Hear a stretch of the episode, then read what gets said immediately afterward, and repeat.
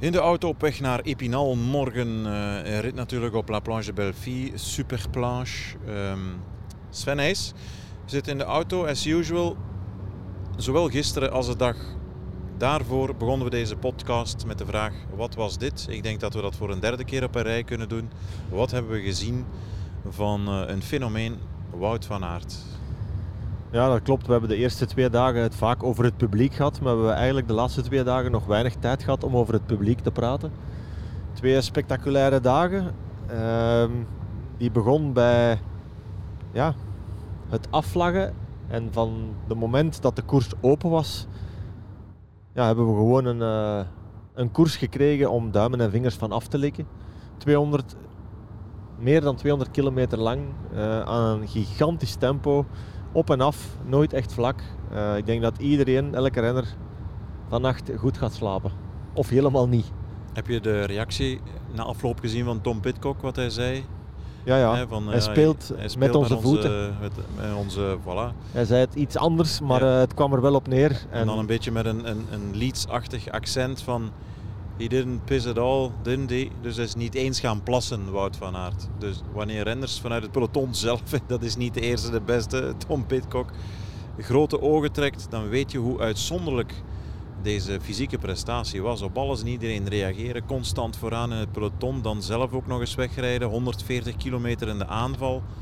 Eerst nog met ja, twee jongens waarachter je af en toe eens kan schuilen, kan uh, schuilhouden, maar dan uiteindelijk helemaal alleen.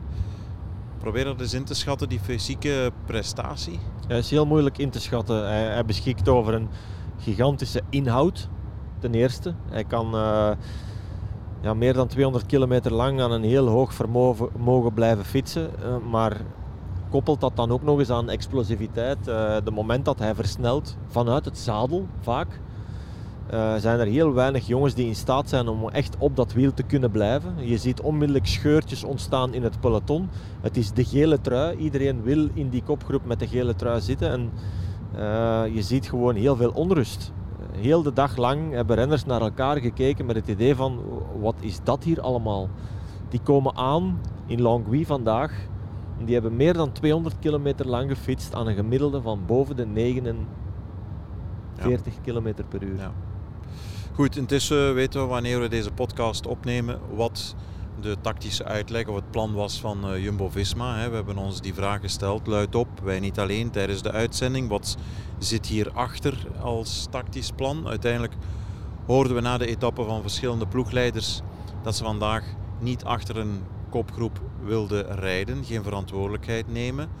Hoe kan je dan toch deze etappe winnen met een Wout van Aert op zijn terrein? Dat is Wout van Aert zelf meesturen in de vlucht van de dag. En op die manier zitten ook Roglic en Vinegaard in het peloton op hun uh, gemak. Oké, daar kan je in zekere zin inkomen.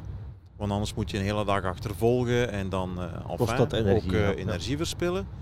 Aan de andere kant is het toch ook een van de ongeschreven wielerwetten en regels nummer 1 dat een groep nooit wegrijdt met daarbij een veel snellere man. En wie is nu eenmaal de beste en de snelste man in het peloton, of toch één van de?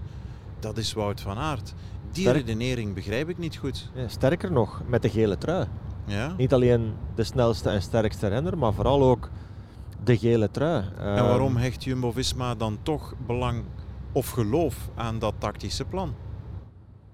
Ja, dus hetgeen wat ze voorop hadden gesteld en ze hebben zich daar... Uh, aangehouden.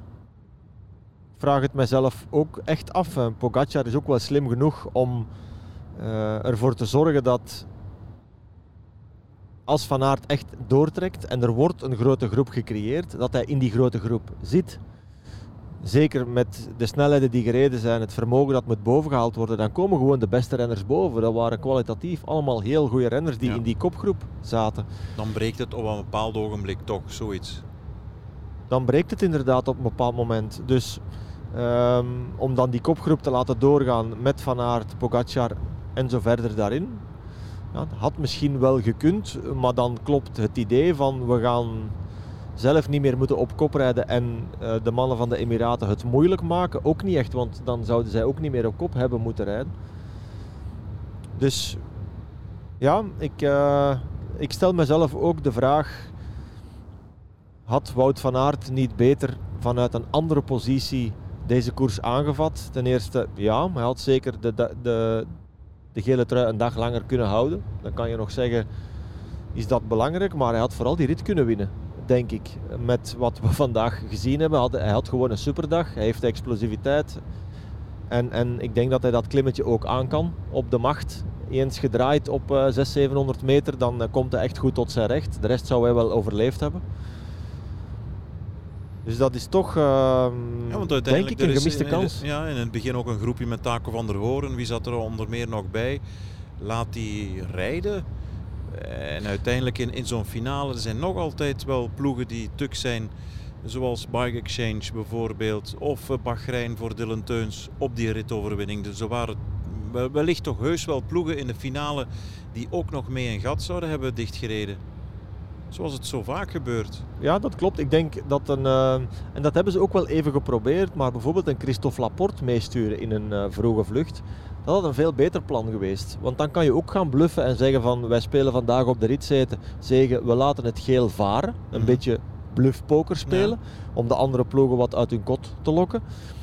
En in principe uh, kan Laporte ook de rit winnen vanuit een vroege vlucht. Ja. Die is in supervorm, heeft de explosiviteit, hebben we gezien in al die massaspurts. En dan zit je wel in een scenario waar ik me veel beter kan in vinden. Komt dan ieder alles terug, dan hebben ze nog altijd Van Aert en de ploeg die ze in de finale kunnen opsoeperen. Maar goed, het is anders uitgedraaid. Het is Van Aert die uiteindelijk dan in die uh, vroege vlucht zit. Met z'n drieën.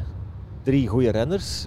Um, maar dat is te weinig, hè? Maar dat is te weinig. En dan weet je gewoon, ja, als, ze, als ze allemaal op een bepaald moment de krachten gaan uh, verenigen, dan, uh, dan wordt het voor Van Aert natuurlijk een, een, verhaal dat hij niet alleen de ritzegen verliest, maar vooral ook zijn geel een dag vroeger kwijt is dan voorzien. Ja, dat is uiteindelijk niet zo erg.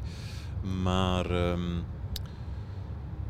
ja, het is toch uh, een, een, een, een bijredenering van de tactische keuze was. Gisteren hebben wij gezien Jumbo-Visma zijnde, dat uh, het team van de Emiraten was niet goed op de kasseien richting Arenberg. En dan kan je in de redenering meegaan, oké, we doen ze, of proberen hen vandaag pijn te doen, meer en meer te vermoeien richting een volgende fase van de Ronde van Frankrijk.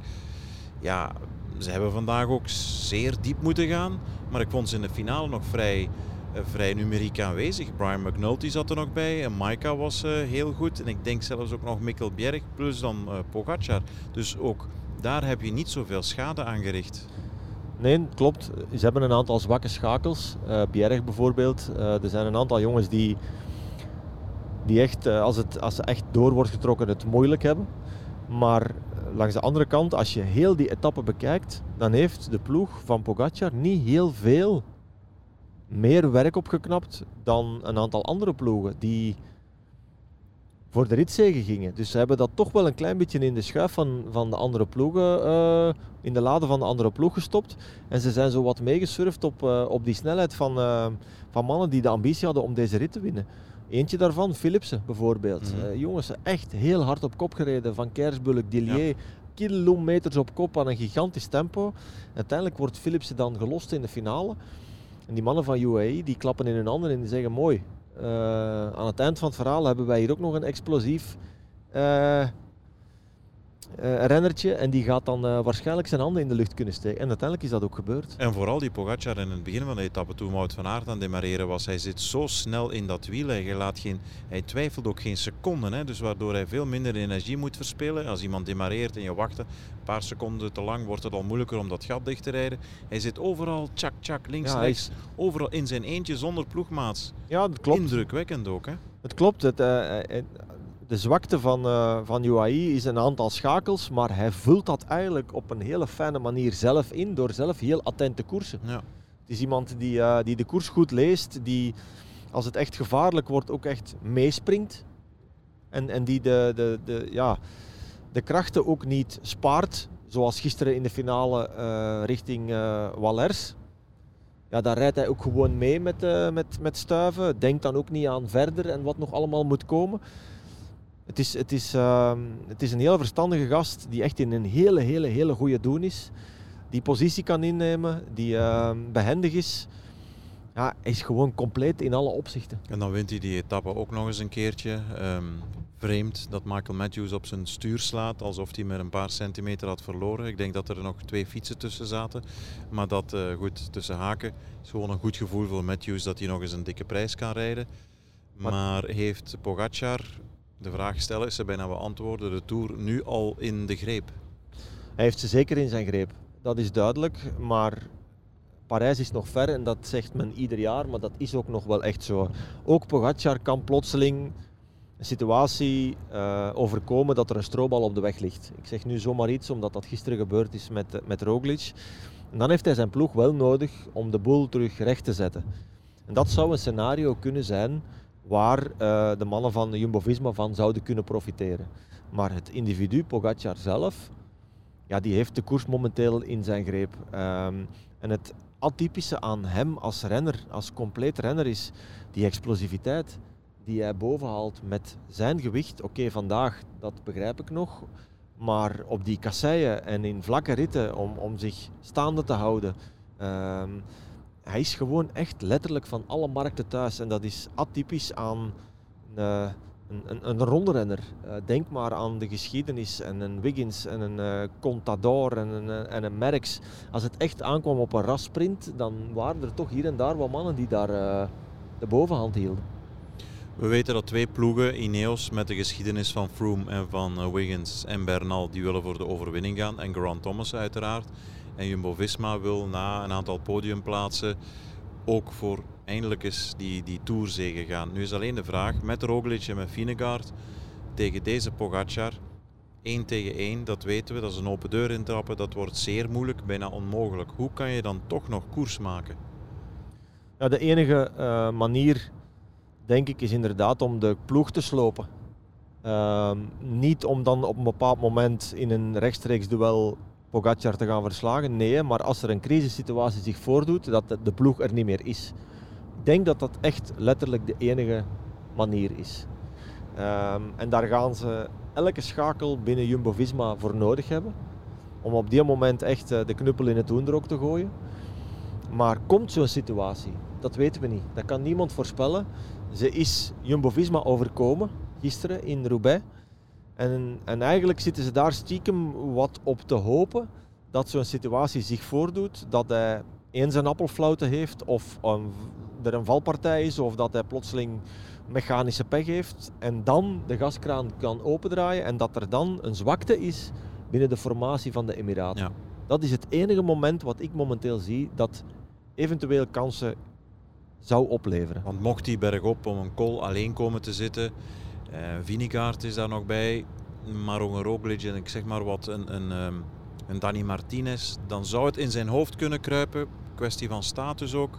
Roglic, twee minuten. Danny Martinez, ja goed, maar ook nog nooit een ronde gewonnen. Als die mannen demareren, verrassingsaanval, dan kan er misschien een twijfel in Pogacars hoofd schuilgaan, omdat hij zich meer concentreert op een Vinegaard en een Adam Yates bijvoorbeeld, die qua aanvoelen misschien net ietsje hoger staan. Zo, zoiets, dat hij geïsoleerd zit en dan even twijfelt. Mm, Dani Martinez gaat, ja kom, ik zal hem maar laten rijden. Of Roglic staat toch altijd op twee minuten. Ja. ja. dat zou eventueel wel kunnen dat als hij niet echt direct over een uh, superdag beschikt, wat in de Tour altijd kan. Tenzij een gewone dag. zo sterk zou zijn dat hij op iedereen kan reageren ja, en zelf wegrijden. Maar er, komt sowieso, maar er komt sowieso in deze Tour ook eens een gewone dag. Ja en dat iemand boven zichzelf uitstijgt, is dat dan bijvoorbeeld Roglic, ja, dan, dan heeft hij wel wat speelruimte om die wat tijd te gunnen. Um, maar op deze moment zie ik uh, geen barsten in het karkas van Pogacar en uh, ja, uh, blinkt hij in zijn vel. Ik zie hem daar nog zitten bij de start in Kopenhagen met de smile tot achter zijn oren. Lachend. Um, rijdt daar ook een fenomenale ja. tijdrit. Ja. In de regen, het gaat hem voor de wind, letterlijk. En uh, dat wordt een heel moeilijk verhaal. Maar opgeven moet je natuurlijk niet doen. En dat typeert wel Jumbo-Visma vandaag. En dat gaan ze waarschijnlijk wel blijven volhouden tot in Parijs. En gelukkig maar, want het is uiteindelijk ook wat dat we allemaal willen zien. Wat zou je nu morgen doen op La Planche? Denk je dat Pogacar zich een beetje koest houdt? Oké, hij gaat met de beste naar boven klimmen, maar zelf niet attaqueert. Om nog een beetje ja, die gele trui voor zichzelf niet te fel te doen uitlopen, wat rust te gunnen. Oké, ik ben bij de mannen, maar laat ze maar een beetje vechten. Of Maar gaat hij nu morgen op La Planche meteen proberen daar nog eens 20 seconden aan toe te voegen? Maar ik denk sowieso dat het een aankomst is waar de beste renner bergop zal ehm, zichzelf ontplooien. Of dat dat dan voor de overwinning is of in de achterste gelederen, dat weet ik niet. Want voor hetzelfde geld rijdt er morgen een kopgroep weg en heeft niemand zin om nog te achtervolgen met Ja. wat ze de afgelopen Dat twee ook. dagen hebben gedaan. Ja. En dan sprinten die voor de zege. Dat zou zomaar kunnen. Maar daarachter gaat er zich wel een gevecht plaatsvinden tussen Pogacar, Vingegaard, Vlasov, Roglic en zo verder. Eh, die klim is sowieso een klim waar getest zal worden. Waar staan we in een iets minder explosief ding. Iets dat langer is, iets dat veel meer pijn zal gaan doen. En dat gaat de verhoudingen nog maar eens duidelijk maken. Interessant hè, zo debatteren, nadenken over tactische beslissingen en dan Vandaag was het echt. ehm, zullen er misschien mensen bij Jumbo-Visma die ook aan het kijken waren naar tv-uitzendingen denken bij analisten, wat zeggen die allemaal en die kennen er niks van en dat is ons plan en dan achteraf hoor je dan een uitleg en dan kan je daar weer over discussiëren. Dat gebeurt alleen in de Tour. Ja, ehm, maar er valt iets te zeggen van het tactisch plan van Jumbo-Visma vandaag. Maar ehm, dat er ook vragen werden gesteld bij de inspanning van Wout van Aert, denk ook dat ze dat wel begrijpen. Ja. Eh, het had ook op een andere manier gekund, waar ze vandaag eventueel met succes hadden kunnen de dag afsluiten. Eh, uiteraard is dat niet het grootste doel, eh, maar die discussies maakt de koers wel mooi. En, en dan moet je echt ook wel wat dieper in de koers zitten om goed te begrijpen hoe dat, dat allemaal in elkaar zit. Maar dat, dat maakt het voor mij boeiend om naar de Tour te kijken. Jouw favoriet op ritwinst morgen op La Planche? Maar ik heb vandaag ehm, opnieuw wel een heel sterke teuns gezien. En het zou natuurlijk misschien ongelooflijk straf zijn om, om, om op diezelfde berg dat nog eens te gaan herhalen.